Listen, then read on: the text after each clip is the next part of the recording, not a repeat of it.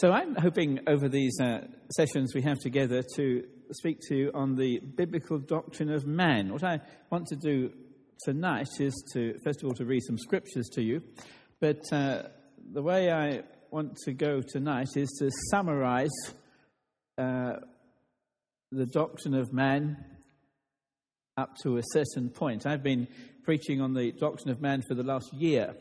Uh, in Nairobi, I preach for an hour in uh, Nairobi Cinema every Monday and every Thursday. If I'm in town, if I'm in Kenya, I get back to Nairobi every Monday, every Thursday, and preach for an hour. For the last year, I've been uh, preaching on the doctrine of man, and then in our various travels, I've been doing that as well. I did it with RT in uh, Johannesburg and Cape Town a few weeks ago, and I'm still pursuing that. But uh, the way I want to do it tonight is, first of all, to try to, to summarize the doctrine of man up to a certain point, and then tomorrow and uh, Sunday, I want to go a bit further. So that's, that's the procedure I'm following. Some of, some of these things that I've already done are, are available. If, if you're a high tech guy, you can get them over various uh, downloads. Uh, my, my friend Charlie Plettenberger, Charlie, wave your hand. Charlie, who looks after my website in Germany, he will tell you how to download other things that I've done on this subject. But let me read a few verses to you from various places. First of all, Genesis chapter 1, verse uh, 26, if you have your Bibles. Genesis chapter 1, verse 26. Then God said, Let us make man as our image. I think that's the right translation. I don't think it's in our image, I think it should be as our image. Let us make man as our image after the likeness, uh, after our likeness, and let them have dominion over the fish of the sea and over the birds of the heavens and over the livestock and over all the earth and over every creeping thing that creeps on the earth. So God created man in his own or as his own image. As the image of God, he created him, male and female, he created them. And then Hebrews chapter 8, which is Hebrews chapter 2, which is uh, meditating and reflecting on a psalm, still, still thinking about the image of God and uh, picking up that theme later on in Scripture. Hebrews chapter 2, verse 6. It has been testified somewhere, actually, it's Psalm 8. It has been testified somewhere. What is man that you are mindful of him, or the Son of Man that you care for him? You made him for a little while lower than the angels. You crowned him with glory and honor, putting everything in subjection under his feet. Now, in putting everything in subjection to him, he left nothing outside his control. But at present, we do not yet see everything in subjection to him. But we see Jesus, who for a little while was made lower than the angels.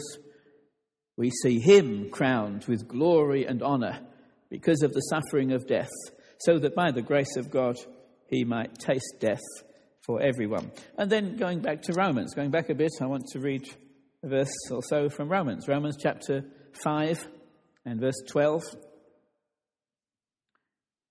Yeah, Paul says, just as sin came into the world through one man, Adam, and death spread through sin, and so death spread to all men because all sinned. And you'll notice if you have a Bible, at that point it just says a dash. And that's the translator's way of saying that Paul never finished the sentence. He started a sentence and he never finished it.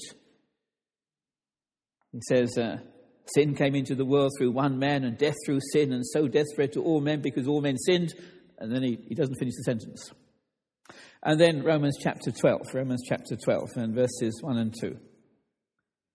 I appeal to you, brothers and sisters, by the mercies of God, that you present your bodies as a living sacrifice, holy and acceptable to God, which is your spiritual worship.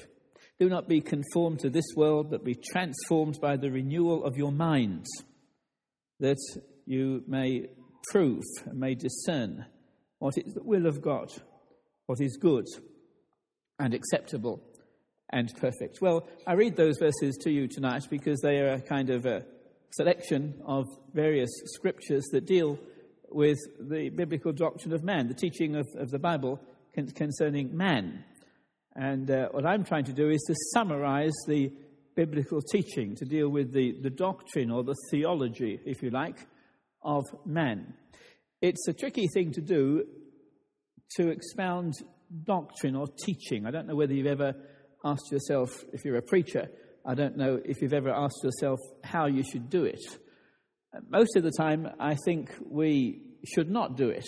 I, I hold the view that pastors and preachers should not preach theology. Theology is not what we preach. Theology is, is the backbone of what we preach. It's behind the, the back somewhere. It's, it's, it's, our framework. It's what we know we believe. And it's there in the, in the back of, of our heads and back of our, our minds.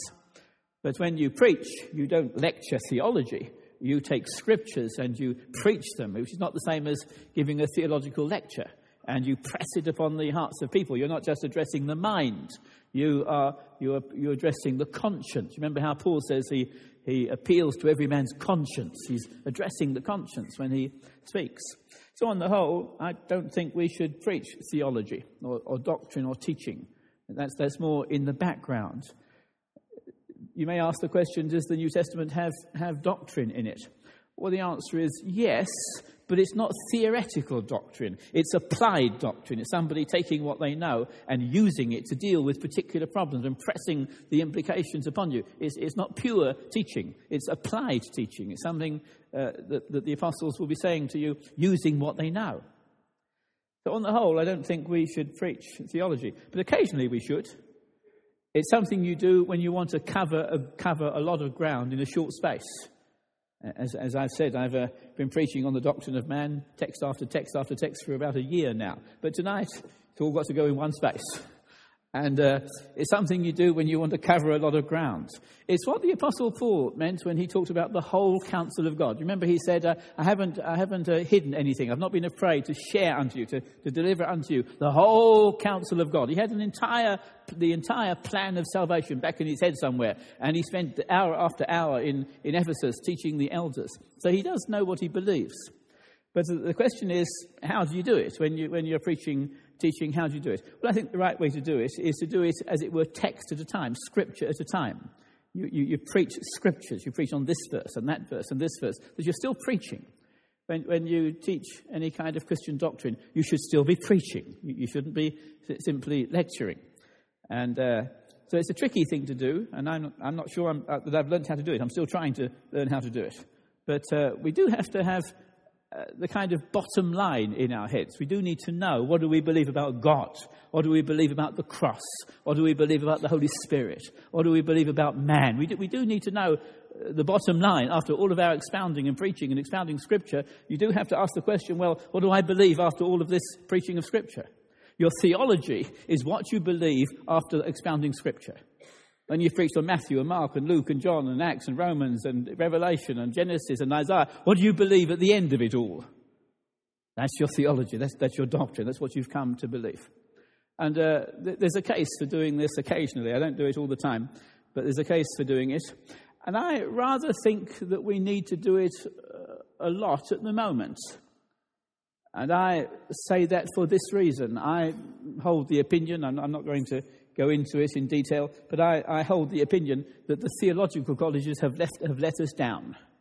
That the average modern theological college in no way trains preachers and pastors for their real work. Indeed, the lecturers are not pastors. It's people who are not pastors training pastors, people who are not preachers training preachers most of the time, people who are not doing something training people to do something that they are not doing, which is a bit of a peculiar thing if you think about it. And I hold the view that uh, that old way of doing things is of little value for new things that are happening in the Church of Jesus Christ. And then, so that leads, leads to the question then, well, in that case, how should it be done? What, what should, what should uh, replace that? If, if we can't completely trust the old style of an academic institution, what, what, should, uh, what should be replacing it?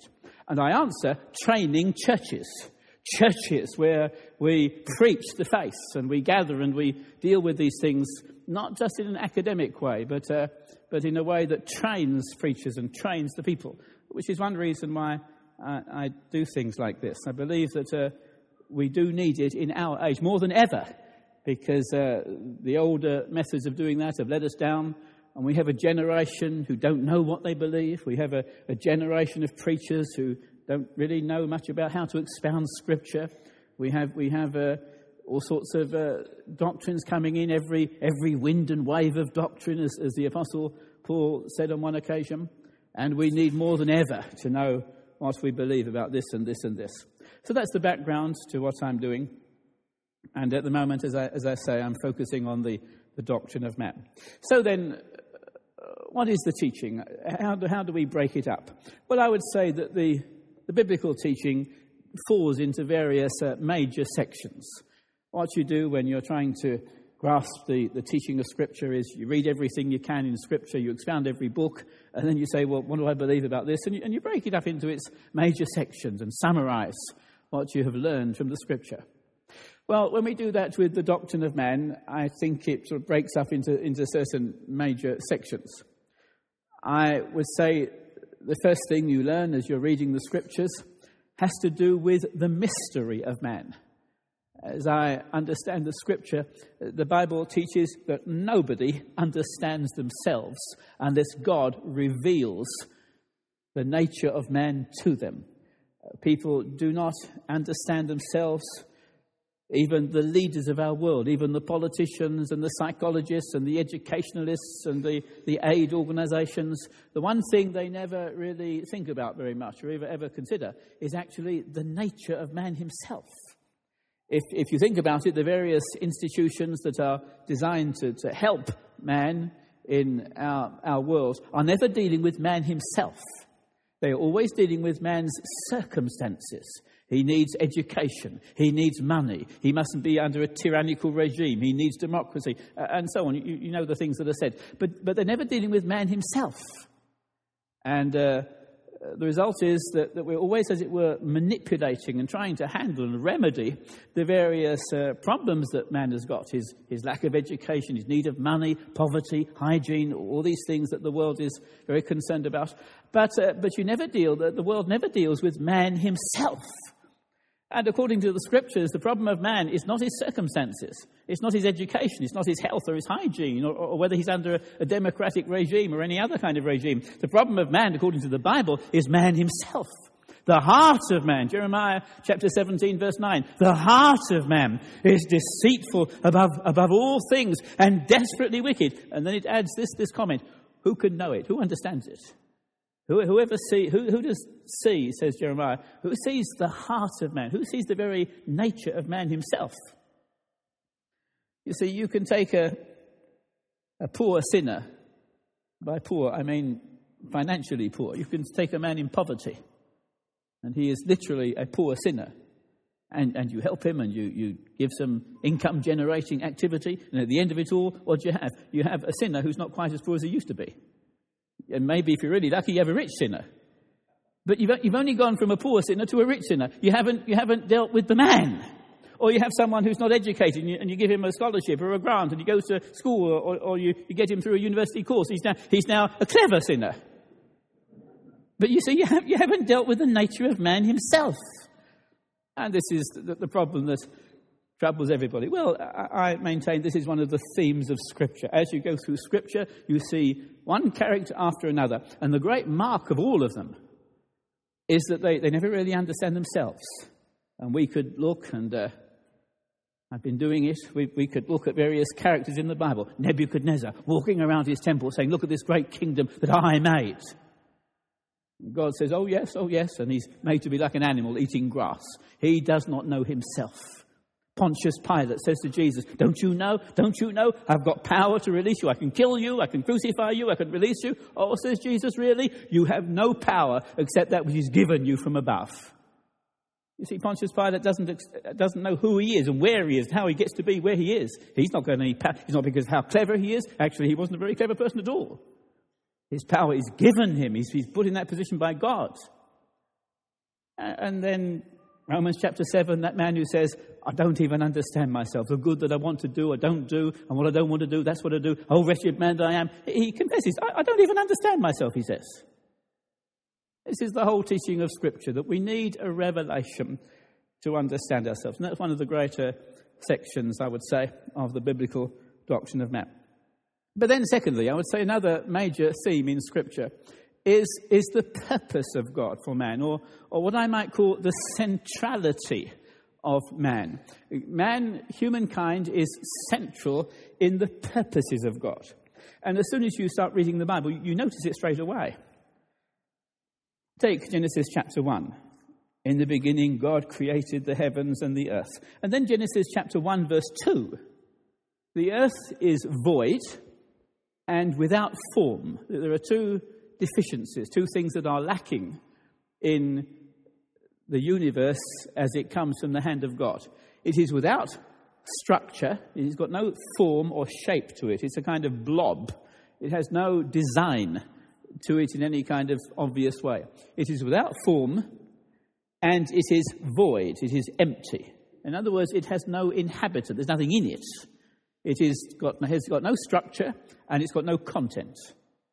And then Genesis 1 3 goes on. Ah, but God, the Spirit of God is there. And God says, Let there be light. And what you're having then from Genesis chapter 1, verse 3, is you're having God shaping and designing the world, having, having made the stuff which is shapeless and formless and has not got any visible function to it, and con- contentless, nobody's there. having created stuff which is without form and without content, God gives it form and he designs it. He separates this. He makes the light. He, put, he makes the ground. He puts the stars in the sky. He organizes time. He's designing our world and he's putting things in it. He's putting the sun to rule the sky. He's putting the fish in the sea. He's putting man on planet Earth. He's remedying the two defects of Genesis 1 2. Genesis 1 3 onwards is remedying the two defects that are in Genesis 1 2. It was without design or shape, it had, it had no content, so God gives it design, He gives it shape, and He puts content into it. But as you, you read the chapter, it's, it's surely perfectly obvious that everything is being designed for man. It's all, it's all being made for man. The ground is there. Man is not a fish. He can't, he can't live, in, live in something liquid. He has to have solid ground. The stars in the sky and, and the sun and the moon, they're put there for signs and for seasons. Whose signs and whose season? Who is it that, that wants, it, wants, to, wants to mark out seasons of time uh, and, and, things to be signified, the compass points and the direction of, of, of, the, of, of the north and the south and the east and the west? Who is it that needs signs and seasons? It is man. Nobody else is going to be looking at the stars. It's man this is being made for.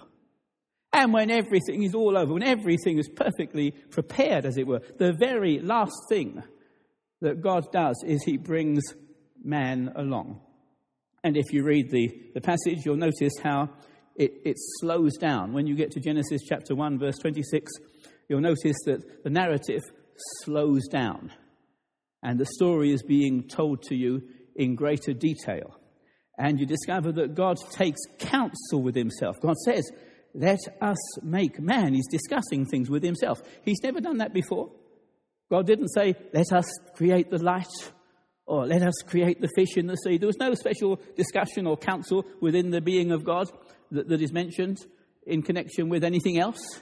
It's only when you come to man that it slows down. Of course, I, I take it for granted that you know when I say man, I mean man and woman. You, you know that, I'm sure. The human race. It's only when uh, it's dealing with the human race uh, the narrative slows down and there's, there's this special kind of counsel. God is discussing things with himself. This is the greatest thing he's ever doing. This is the climax of everything. This is what everything has, poss- has been leading to. There's nothing beyond it. There's nothing that, that comes into being beyond man.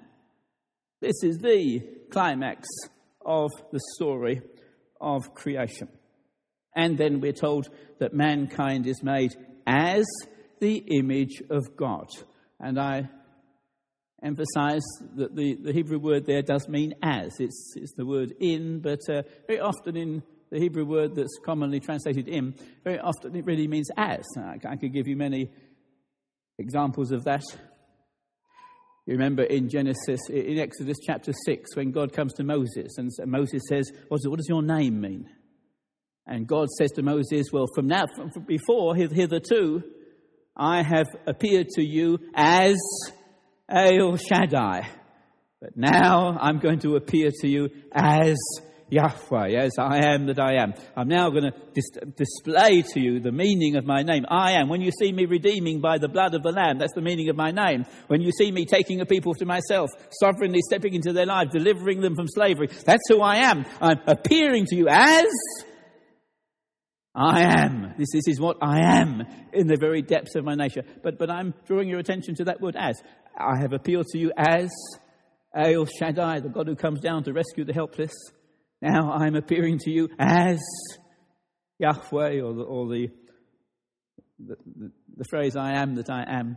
The word in often means as, and it surely is what it means here. God is making man to be his image. He's coming and creating man as his image in this world. But what does it mean? Well, remember the background. Remember, when, when, you're reading your Bible, you should always remember the background. You should always remember uh, the situation that the writers are writing into. What God was saying then is what God is saying now. So you believe with, you begin with what God was saying then.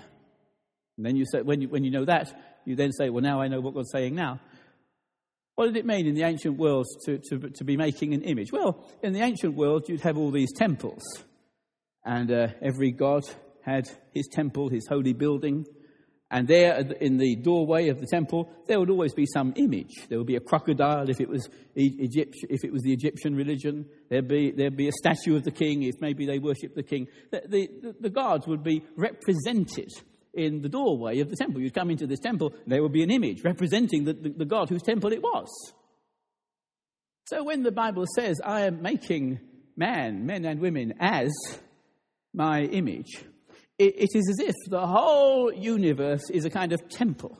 The entire universe is a dwelling place of God. God is everywhere. The whole universe is His temple. But in His temple, He puts something to represent Him. He puts an image. He puts a kind of replica of Himself in this, this world. And what, and what, he, what He brings into being to be His image, what He creates as His image here in this world is, is man. One reason why we are told in, in the Ten Commandments, Israel was told in the Ten Commandments, you should not make any, any graven image. One reason why they were not to make an image is because they were to be the image. They, they were to represent God themselves. They were not meant to make some statue or picture or idol and worship a thing trying to represent God. They were the people who were to represent God. They are God's image. And God creates man as his representative and agent and, uh, and delegate here in this world. And so I think it really means three things. I'm just summarizing tonight. I could spend and have spent many, many months on these things. I'm just summarizing. But uh, it really means, I think, three things. I would say it means, first of all, being, what man is in himself. He is not an animal, or is not only an animal. He has things like mind and conscience and reason, intelligence, purpose. He can plan for the future. He has personality. He's he in a way that is not true quite of any animal. He has creativity, just as God created. Man can create. He has ability to contemplate the future. It, it, the, the being of man is, is so much which is beyond anything which you can find in an animal. The image of God is that which separates man from the, the animals. The animals were not made in the image of God, nor were the angels. The Bible never says an angel is, is made as the image of God. It is that which separates him and make him, makes him unique, especially above the, the, the angels. It's the ability to communicate, the ability to have fellowship. In all these ways, God has made a kind of replica of himself. When you look at God, you see God designing, shaping, planning, preparing for the future. All of that finds its equivalent in, in men and women. Man's being, man's nature, is a kind of replica of much that you find in God. But then, secondly, I would say that the image of God is man's original righteous character. Man was made, Adam was made in holiness and righteousness. Remember how the New Testament says that when we come to the Lord Jesus Christ, we are recreated in the image. We go back to, the, to being the image of God again. And places like Ephesians and uh, Colossians, they, they put it this way. They say we are recreated. We're to go back to the image of God. Ephesians chapter 4, verse 24 Be renewed in the spirit of your mind and put on the new man, put on the new person that you're made to be. You're being renewed, you're being taken back to where you, you were originally designed for, and put on the new self created after the likeness of God, after the likeness of God in true righteousness and holiness.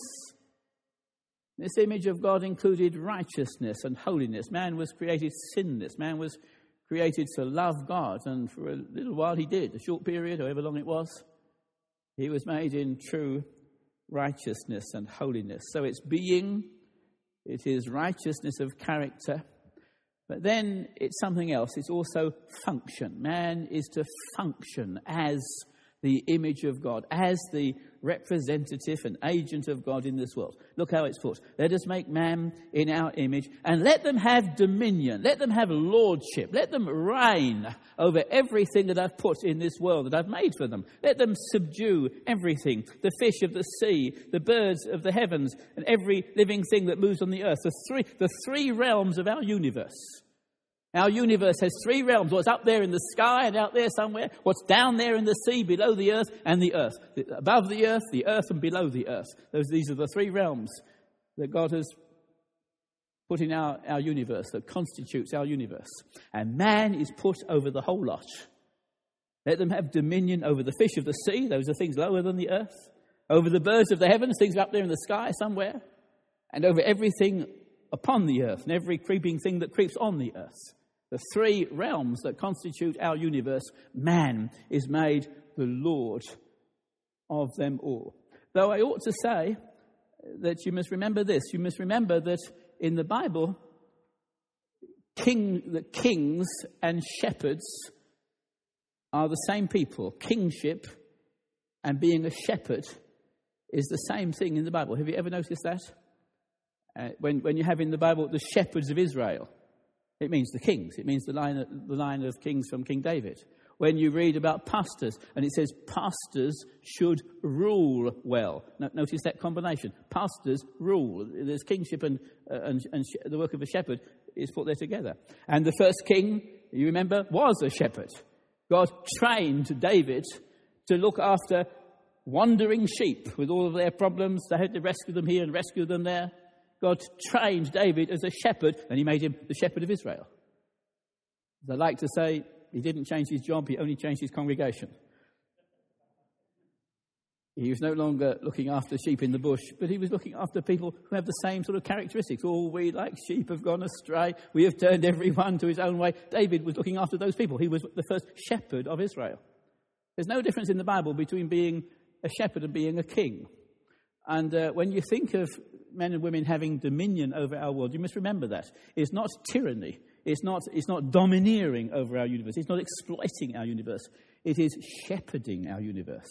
It is caring for it. It is making sure it doesn't get damaged. It is bringing out the best of it. It is looking after our world. It's not, it's not dominion in an exploitive manner. So God gives man this function. And there's a lot in the Bible about that. And all I'm doing is, is summarizing it. Psalm, Psalm 8 has to deal with it and various other scriptures. But let me hurry on. The, the, third, the third main topic of the scriptures, as you read the scriptures and you read Romans and Hebrews and Psalms and Genesis and you read all of these scriptures, surely the third area of teaching that stands out is that man fell from this position. And so the third major topic that I uh, suggest that you, look for and you attend to is the fall of man. That although man was designed to be the shepherd and the king of this universe, it, it involved his being Lord of himself. Amongst other things, he had to rule over himself. He had to be able to control himself and, and relate to God himself. And uh, you, can't, you can't rule over anything else if you can't rule over yourself. You can't have dominion over anything else if you can't have dominion over, you, over yourself. You can't be a shepherd of anything else if you're not a shepherd of yourself. If you can't attend to yourself, how can, how can you attend to anything else? And the great tragedy of the human race is that men and women fell. And so the Bible talks about the way in which Adam sinned. And we could look at that in its details. The great passage of Scripture that deals with it is Romans chapter 5. I just read you one verse of it. Romans chapter 5 says that Adam sinned. And it says that just as sin came into the world through one man, it was one man's sin that brought calamity into our world. And death came through sin. And so death spread to all men because all people sinned. And as I say, at that point, Paul doesn't finish his sentence. He, ne- he never goes on at that point to finish his sentence. He does finish it in verse 18. Later, eventually, he finishes it. But for the moment, he doesn't finish his sentence.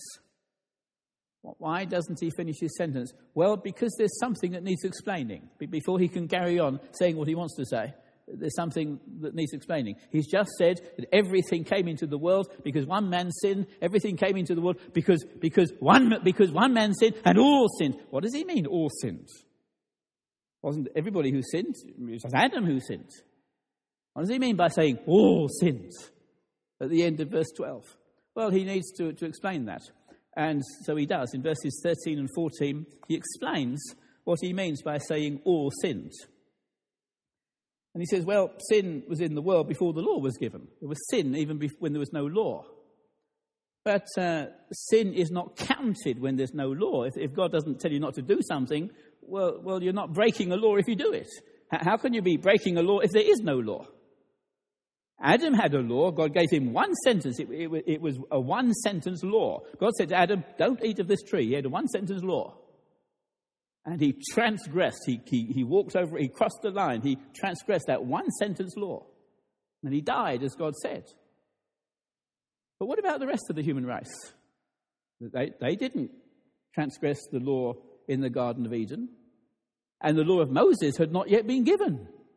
So why did they die?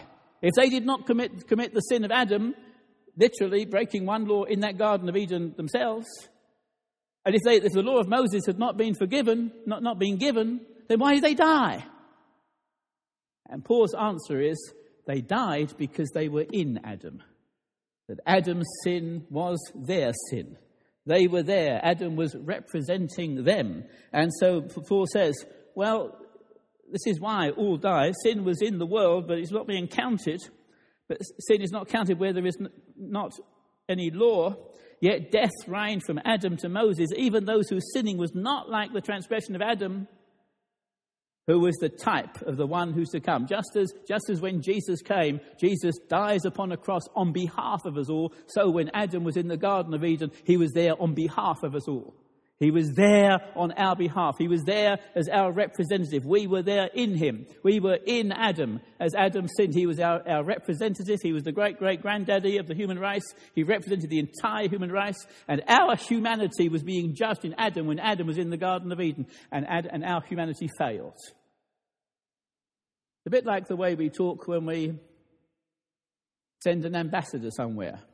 Maybe, maybe you. Uh, send an ambassador to America. And you send David Cameron to uh, discuss Libya, maybe, with the American president. And you say Britain and America are discussing what to do. And Britain is now negotiating with America what to do with, with the state in, in Libya. Really?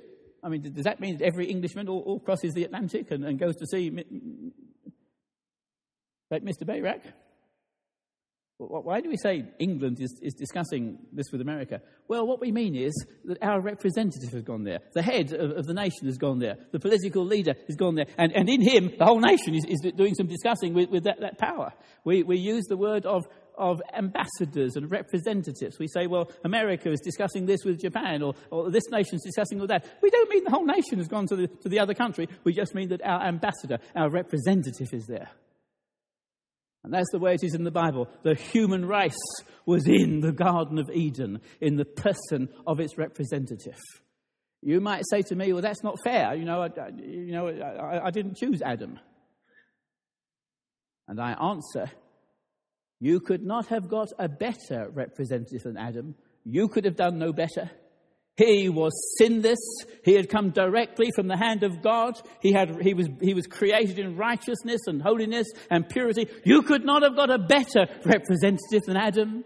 If Adam fails, then you will fail. If Adam falls, then you will fall because you're no stronger than Adam. If Adam can't stand up to Satan, you can't stand up to Satan. And so your humanity, your nature, your being, you are being judged by that one person representing you. And that's the teaching. It's not my idea, it's, it's Paul's idea. He's the one that says it, not me. I'm just telling you what he said. The whole human race was there in the Garden of Eden. In Adam, says the Bible. In Adam, all die. Oh, but if you've got any protest, there's another answer that you ought to remember. The way in which you fell is also the way you come back. The way in which the human race fell into sin is also the same method by which the human race is saved from sin. Jesus is another representative. Jesus is another Adam, and he too represents you. Only he's not representing you to bring you down, he's representing you to bring you up. And he, just as Adam was in the Garden of Eden for you, Jesus was on the cross for you which is what Paul means when he says, Who is a type of the one who's to come? He's following the same pattern. What had happened in the case of Adam is the same thing that happened that happens in the case of Jesus. Just as Adam was there for you in the Garden of Eden, so Jesus was there for you upon the cross, and, and he's there for everybody who puts faith in him. And there's, some, there's something even better. What Jesus does for you is bigger than what Adam did for you. And Paul will go on to say in verse, in verse uh, 15, he'll go on to say, But the free gift is not like the transgression. What, what God gives you in Jesus, it's not completely balancing what Adam did for you, because what Jesus does is bigger. What Jesus does is bigger. When you put your faith in Jesus, not only do you get back into the Garden of Eden, so to speak, you actually get more. You actually get more than Adam had. Oh, there was an old hymn that put it. Uh, do you know the old hymn, Jesus shall reign where'er the sun doth his successive journeys run, his kingdom stretch from shore to shore, till moon shall wax and wane no more. Maybe we don't sing these old hymns anymore. You have to be old fashioned to even know them. Don't you know he went, he went on to say, Death and the curse, they are no more.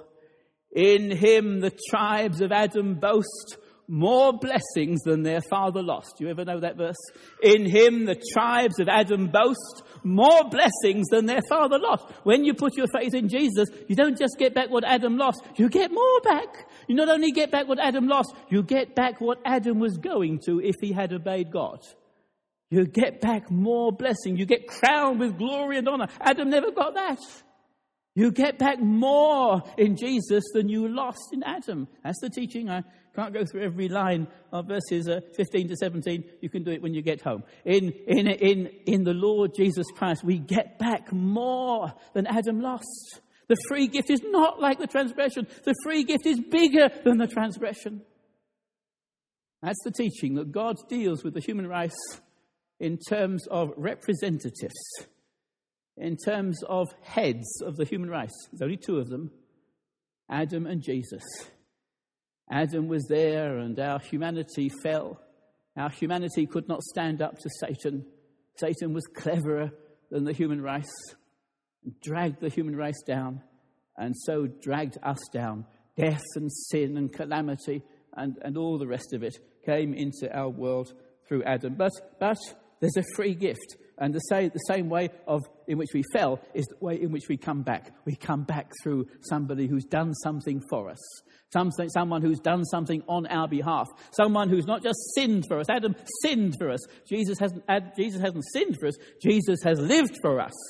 Jesus has died for us. Jesus, the Bible even says Jesus has believed for us. He's got a perfect life. He's a perfect sin bearer. He's even got perfect faith. And we put our faith in one who does everything for us. And in him the tribes of Adam boast more blessings than their father lost. And so that's the teaching. And, and we could uh, work it out at great length. I'm, Not going to try to do very much along those lines, but we could do so, and I'm trying to do so. All the things that uh, sin brought into the world alienation, separation from God, the ruination of our planet. Even our planet was ruined by the sin of Adam. That God said to Adam, Cursed is the ground because of you. Pain and suffering. In pain you shall bring forth children. Quarreling and squabbling and arguing. In the next chapter, Cain kills Abel. In, in the very same chapter, Adam says to Eve, says to God, The woman that you gave to me, she gave me of the tree and I did eat. This quarrelsomeness and savagery and murderous spirit came into the world, says the Bible. Death came into the world. Genesis chapter 5 keeps on saying, and he died, and he died, and he died, and he died. You read that chapter, person after person after person born, and it says of each one, and he died, and he died, and he died. Death reigns in our world. Nobody can hold up the process of dying. Death comes into the world. Vulnerability to Satan came into our world. There's that mysterious passage, I won't try to preach on it, but uh, that passage in Genesis chapter 6, the sons of God coming down and taking the daughters of men. It has something to do with the demonic coming into our world. It's mentioned in 1 Peter and 2 Peter and Jude. And then people have asked, what is the essence of sin? What, what is the very heart of sin? Well, we could look at that. Is it pride? People like uh, Thomas Aquinas and uh, the great Augustine said the heart of sin is pride. We're so proud of ourselves, we're so defensive of ourselves. Or is it selfishness? Sometimes people have said the, the very heart of a sin is self. We are so preoccupied with ourselves, we're so touchy about ourselves. Or is it covetousness? Is it that we are wanting things that we ought not to have? The last uh, of the Ten Commandments is you should not covet. And Paul said, I wouldn't have known about sin. I wouldn't have had any experience of sin if the law had not said, You shall not covet. It was that, it was that particular law that got him. When he started not even wanting to, not even to want sin, at that point, the law condemned him. He couldn't stop wanting things that he shouldn't be wanting. Is the essence of sin covetousness? Is the essence of sin unbelief? People like Luther and Calvin would say the very heart of sin is unbelief. What's the very essence of sin? Well, I answer you don't have to answer those questions because they're all the same thing. They're all the same thing. The reason why we're selfish is because we're proud. The reason why we want this is because of our desire for ourselves. The reason why we're unbelieving is we trust in ourselves and we don't trust God. It's all the same thing. It comes out as unbelief and pride and self-centeredness and covetousness. It grips the nature, the heart of man. This is the trouble, you see. Uh, our, problem is not just things we do, it's what we are. It is the heart of man. And you can't, you, you can't live a godly life unless your very nature is changed. You must be born again. It's not simply doing a few things. It's not simply adding a bit of religion or, or becoming a little bit more moral than you used to be. No, no, you must be born again. You must have a new nature. The heart of stone must be taken away. The heart of flesh must be given you. A new heart must be given you. It's the very nature of man.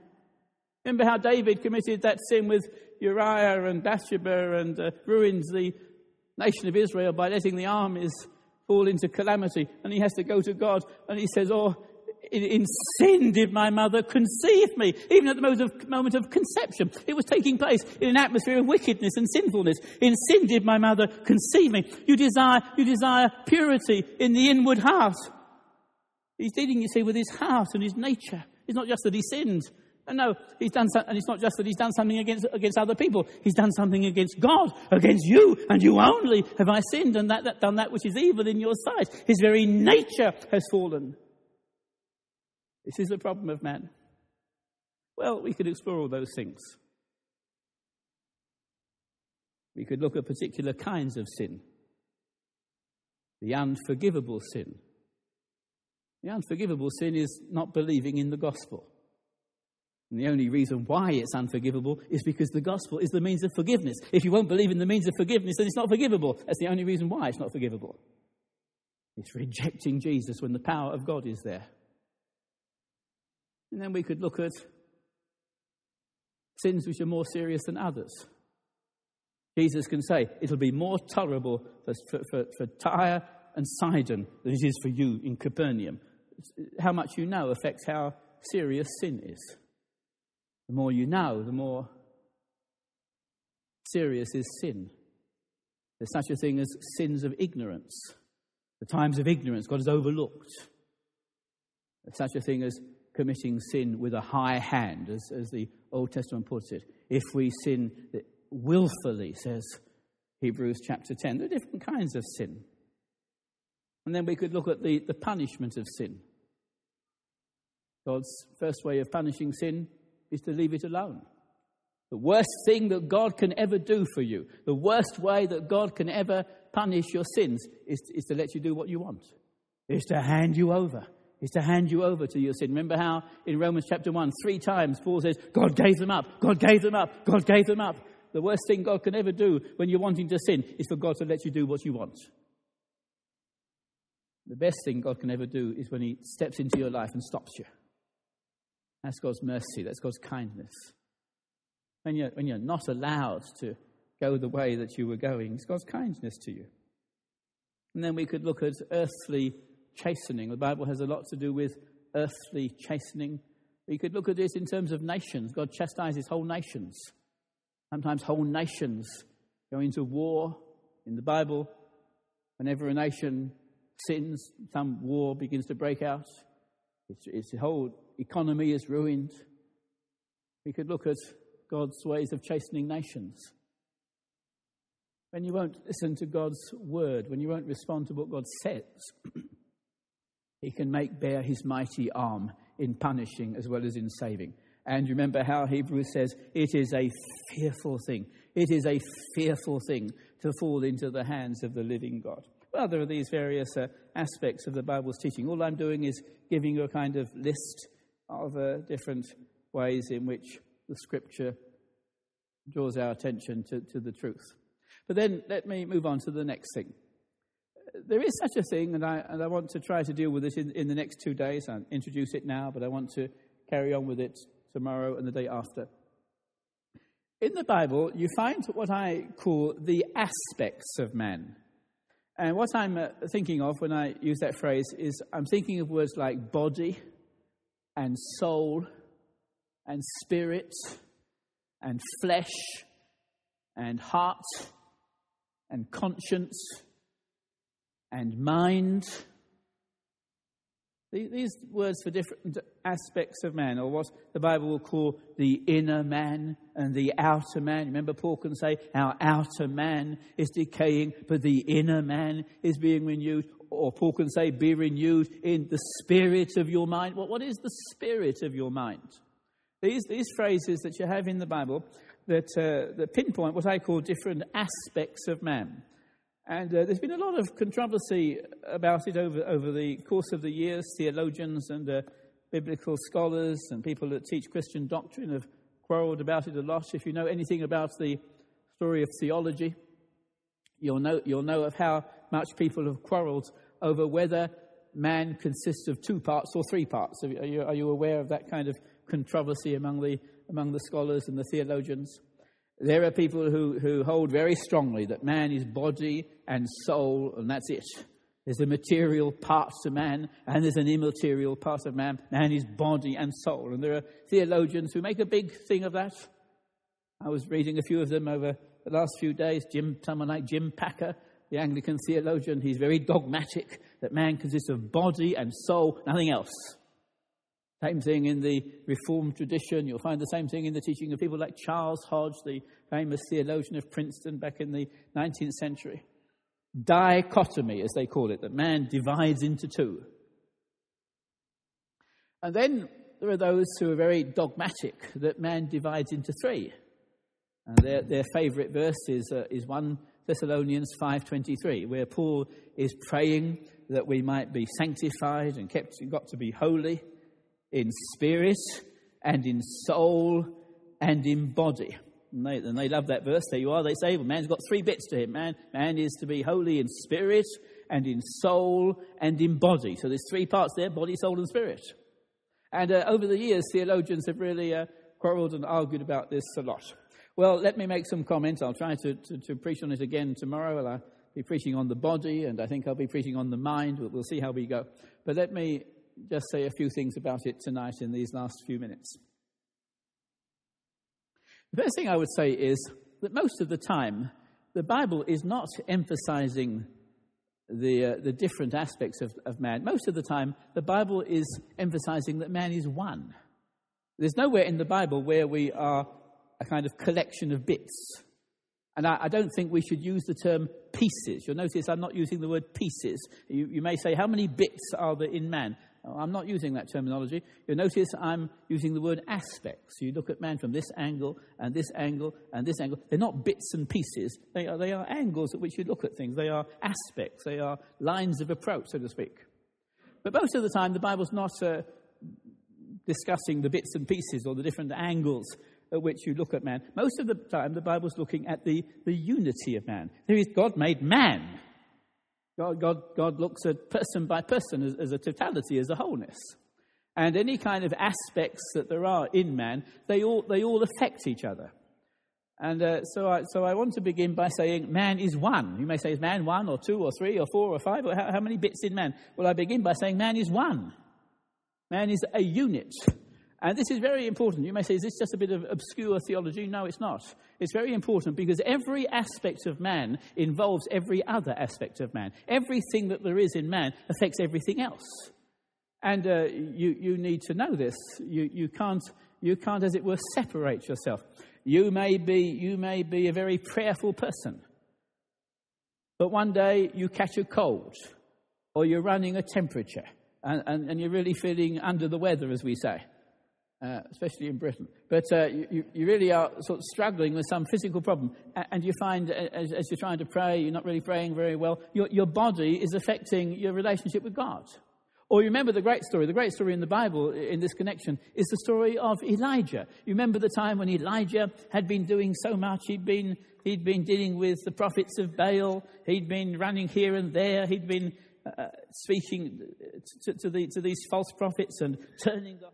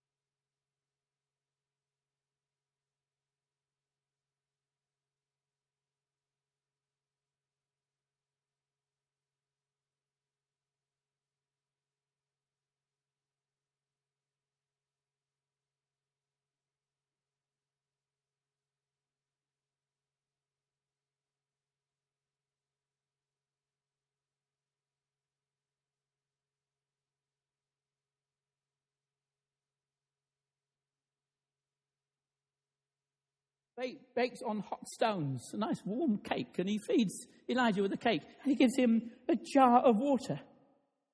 And he ate and he drank. And then he lay down again. He went back to sleep again. And he goes to sleep again. And the angel comes a second time and he touches him, says, Hey, wake up, and he touches him. And once again he says, Get up and eat, get up, I want to give you some more food. He's given food, he's given a second helping. He's told to sleep. And then he comes to a cave, and the Lord came to him and said, What are you doing here, Elijah? And the story goes on. But you see, Abraham, uh, uh Elijah needed physical health. There is a connection between every aspect of the human person. I, I, sometimes tell the story of a time many years ago, back in the 1960s, when I had a lot of problems, mainly to do with the Church of England. I was an Anglican, and I wasn't quite sure what I was about state churches and Anglican prayer books and all these things. And I went to see Dr. Martyn Lloyd-Jones. I wanted to talk to him about uh, denominations and churches. I went to see him in Westminster Chapel, met him in his vestry.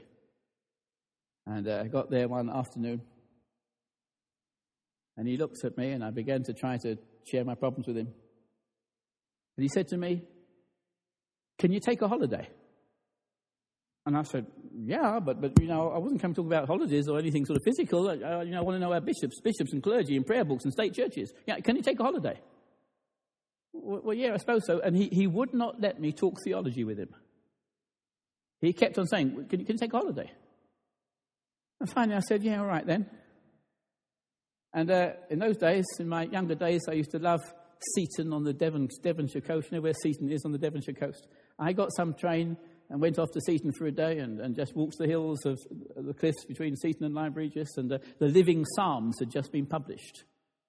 And uh, I just took a few days' holiday and uh, read the Living Psalms. And as I did that, all of my answers came to me. I never went back to Lloyd-Jones. I never needed to. All of the questions I was asking, I got my answers. You see, Lloyd-Jones could see my problem was not spiritual, nor was it theological. I, had enough ability to work it out for myself. My problem was I was exhausted. The only question he would answer, ask me is, Can you take a holiday? Can you take a holiday? Well, can I take a holiday? Then come back and see me afterwards. I never did go back. I never needed to go back. The problem was physical. And if you're a pastor, you often have that. You have someone come to see you and you can see they're exhausted. I remember a, a, nurse coming to see me in Nairobi. She was, she was working in a hospital where there was no doctor. She was really running the entire hospital on her own. She came to see me one day, Pastor, I think I'm backsliding. I said to her, Do you have a swimming costume? She said to me, No. I said, I'm going to buy you one. and I've book, I've booked you into the swimming pool at the Serena Hotel. I want you to stay there all day by that pool and do nothing. That lady, every time she ever came to Nairobi for the next 10 years, she came back to see me and said, You saved my life. You rescued me. You answered all my problems. You see, if you are a nurse and you're, staying, you're, you're getting no sleep and you're running the entire hospital and there's no doctor there, you're going to have spiritual problems. It's nothing to do with your spirituality. It's not because you're not praying enough and not reading your Bible. If you run yourself into the ground, you will have spiritual problems. Man is one. You need to, your mind to be healthy. You need your body to be healthy. You need your conscience to be healthy. You need every part, every aspect of your being to be healthy in God. And if you, if you neglect any one part, the whole will suffer. You, you neglect your body, you'll be having problems with your prayer time. You neglect your prayer time, you, it might even appear in your body. You have a guilty conscience. You start sinning, uh, and, and you won't listen when God's trying to say something to you. It may even come out physically. Remember Psalm 32, how David won't confess some particular sin.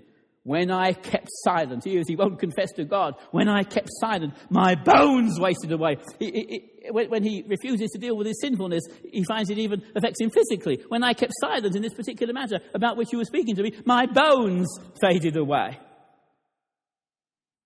Through my groaning all day long, your hand was upon me. My strength was dried up. You see, David had physical problems because he was not dealing with something that was spiritual. Well, I end there tonight. I must stop. The Bible often treats us as one. Most of the time, it treats us as one. And every aspect of ourselves affects every other aspect of ourselves. Sometimes it affects, it talks to us as though we are two. You mortify the deeds of the body. As though, there's you and your body, and one person is dealing with the other person. You, one bit of you, is dealing with another bit of you. It talks of you as if you were two. Sometimes it talks to you as if you're three. Keep care, keep care of your spirit and your soul and your body. Sometimes it talks to you as if you're four. Love the Lord your God with all your heart and soul and mind and strength. He's talking to you as, though, as if you're four. And if you put the whole lot together, you're about 20. Conscience and all sorts of things. these different aspects of man. What I want to try to say to you, I'll carry on tomorrow and the next day, is you need to care for every aspect. You need to know what to do with your body. You need to know how to present your bodies a living sacrifice, to get to know the will of God, how good it is, how acceptable it is, how perfect it is. You need to be transformed by the renewing of your mind. You need to have a soft conscience. Guard the heart, says a verse in the Proverbs, because out of the heart flow all of the issues of life. Every aspect of yourself you have to be able to care for. This is part of the teaching concerning man, and we will come back to it in the next couple of days. Let's stand and let's pray together.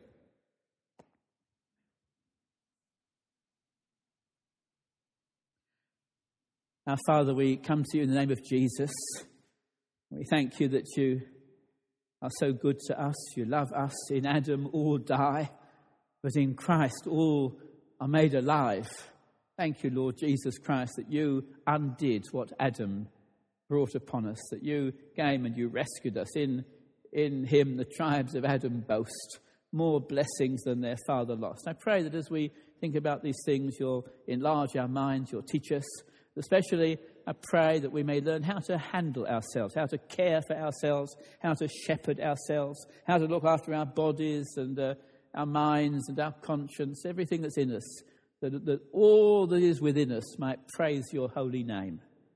Teach us to do it and to know how to do it. We ask it in Jesus' name. Amen. Amen. God bless you. Praise God.